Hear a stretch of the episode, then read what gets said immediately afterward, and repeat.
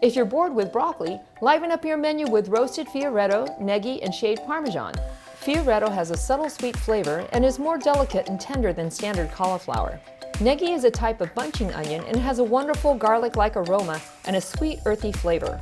This simple dish surprises diners with its fresh flavors and beautiful colors. To begin, let's preheat our oven to 350 degrees Fahrenheit. Place the negi cut side up on an oiled pan. We want all the seasoning to get inside the layers of the negi.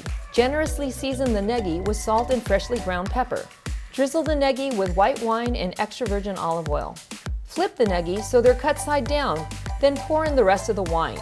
Cover the pan with foil and place in the oven for 20 minutes or until the negi are tender. Remove the foil and turn up the heat to 400 degrees Fahrenheit, roasting until slightly brown.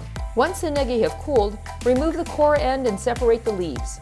Toss the fioretto with olive oil, salt, and pepper. Place in a single layer on a baking sheet and roast in a hot oven until golden brown and tender crisp, approximately 20 minutes. During the last 5 minutes of roasting, add the cherry tomatoes. To serve, scatter the negi on a platter and top with the fioretto and tomato mixture.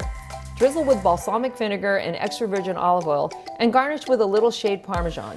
Here's our beautiful roasted fioretto with negi and shaved parmesan.